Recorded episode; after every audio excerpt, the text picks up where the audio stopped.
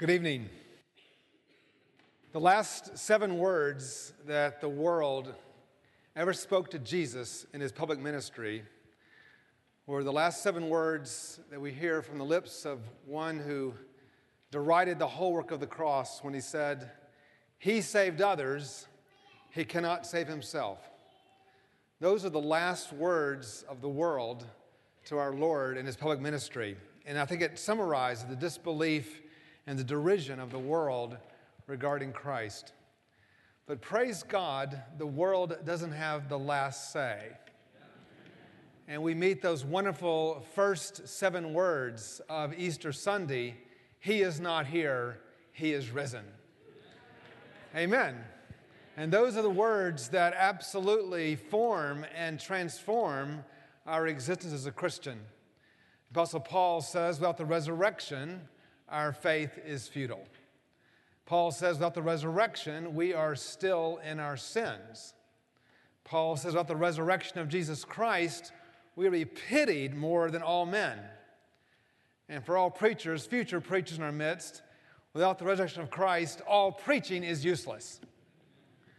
And so here we are on this side of the resurrection. Uh, sin and death have been vanquished, the saints have been redeemed. The rejected cornerstone has become the chief cornerstone. He is the resurrection of life. He holds the keys of death and hell. And yet, despite all of those truths, our disciples in our text are found behind locked doors, locked and barred doors for fear of the Jews. Now, I have preached, in fact, on this text, I must have preached this text four times here in Estes Chapel. But never get, don't worry, not a repeat. Um, but I've never preached on the locked doors.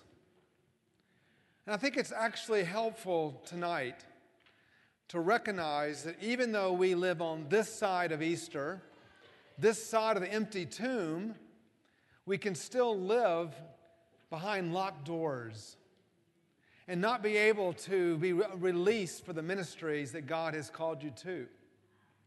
And so I want to just briefly highlight three reasons why the disciples are behind locked doors.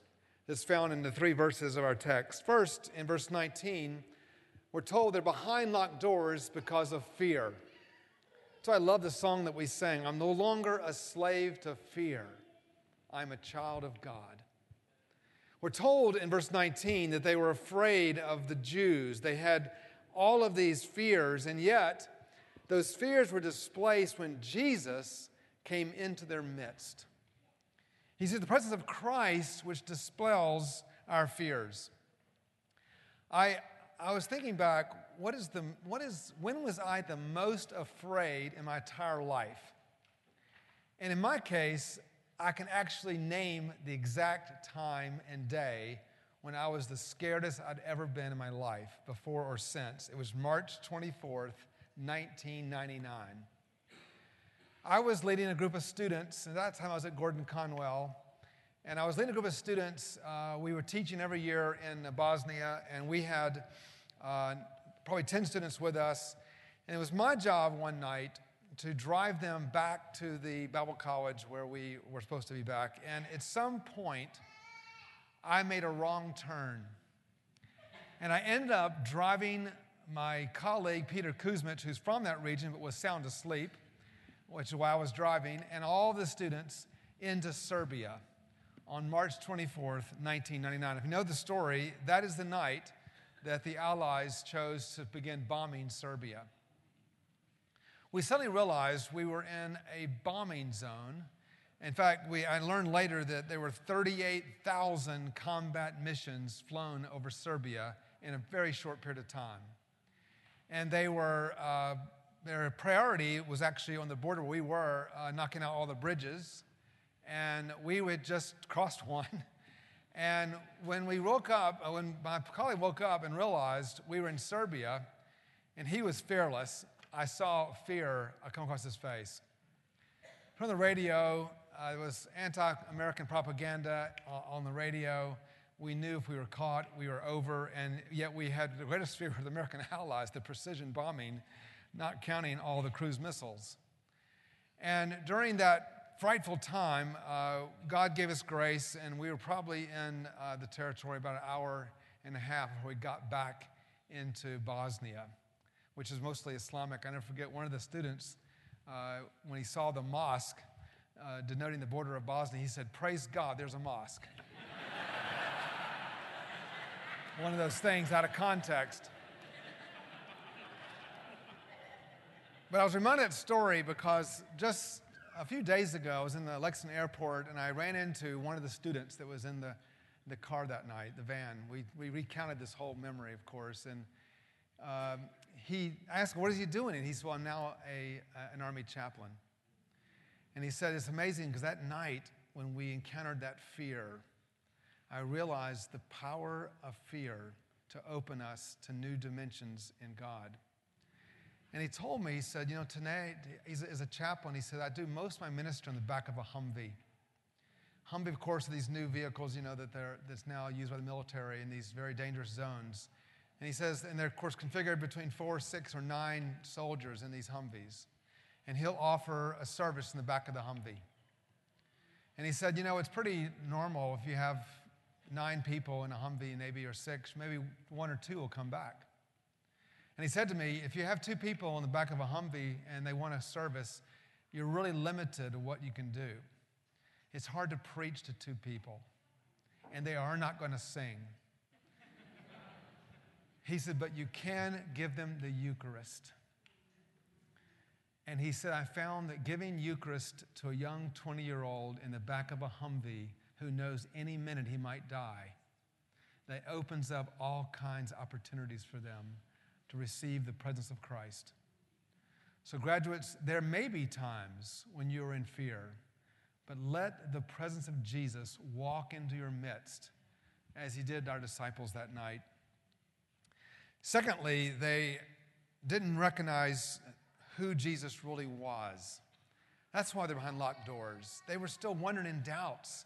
In verse 20, it says, He showed them his hands and his side he showed them that he was, in fact, the risen Lord. The Bible is full of examples of what I call mistaken identity, where people didn't recognize who Jesus was. I mean, take, for example, the two on the road to Emmaus. Remember Cleopas and his friend? They, they thought Jesus was just another fellow traveler along the road. They didn't realize they were walking right next to the risen Lord. But remember, how do they recognize him? They recognized him in the breaking of the bread. They recognized him.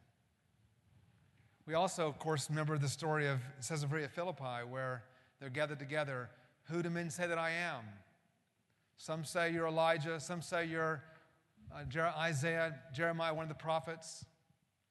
You see, a lot who just think Jesus is just another prophet. But Jesus is much more than a prophet. Who do you say that I am? You're the Christ, the Son of the living God. See my hands. See my side. See, Jesus is demonstrating He is the risen Lord. That will dispel all fears.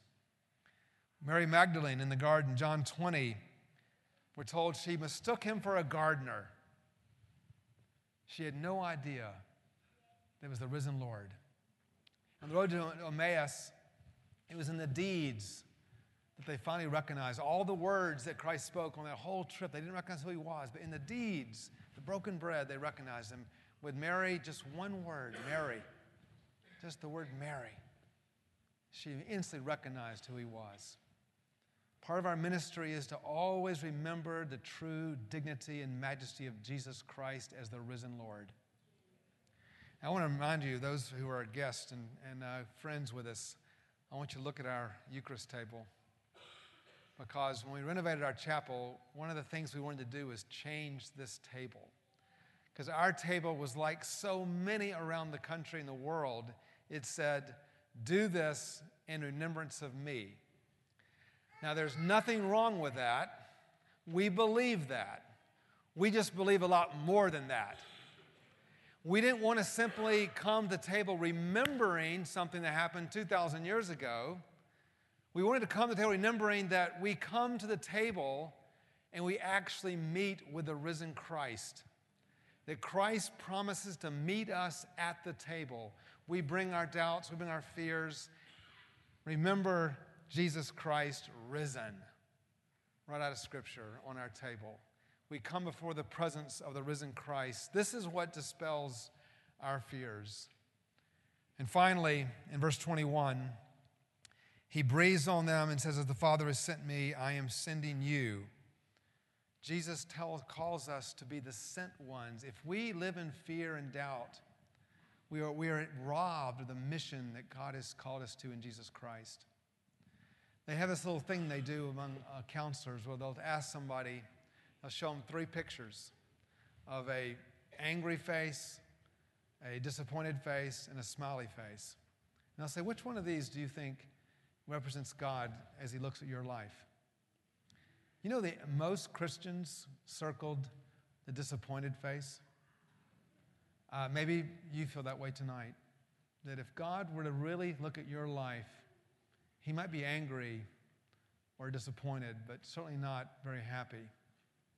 And because of that, you see, we're, we forfeit the global mission he's called us to because we can't get out of that.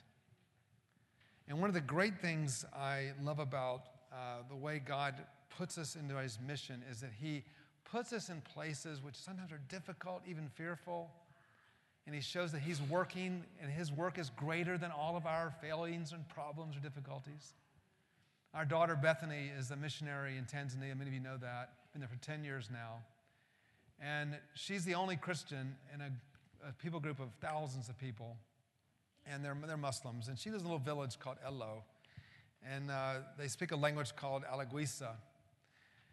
And for the first time, because uh, her village is a small village, there's many villages around her in the same people group. But in her particular village, they'd never had a mosque there, and they decided they'd build a mosque.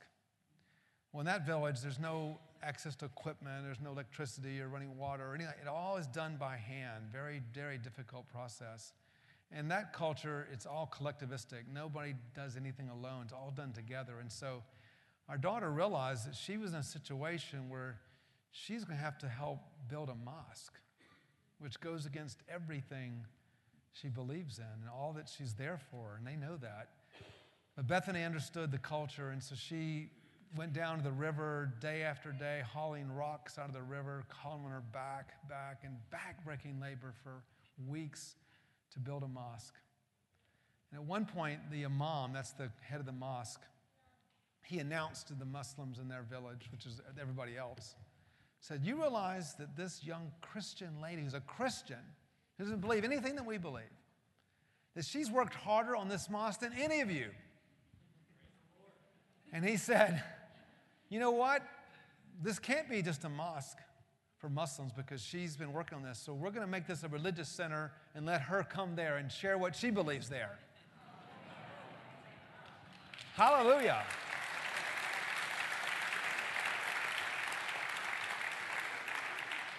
You see, God can use almost anything to further his mission in the world if we submit it unto him.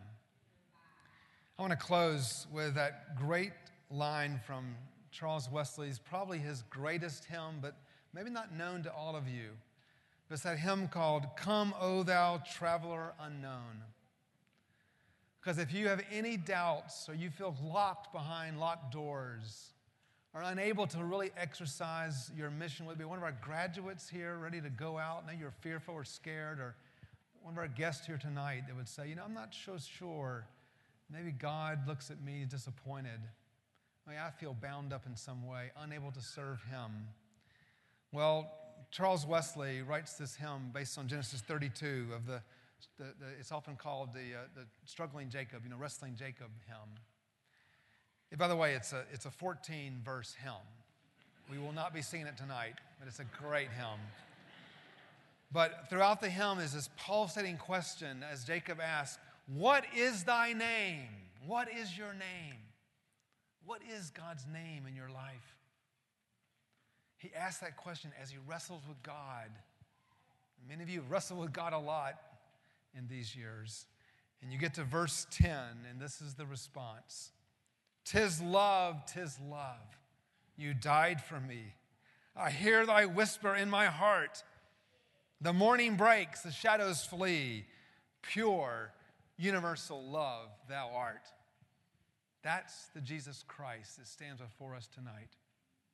That's the Jesus Christ, the universal love of God in Christ that died for us, who rose again, who extends his nail pierced hands to us tonight to receive the Eucharist and be declared forgiven and absolved and sent forth in his name to serve him.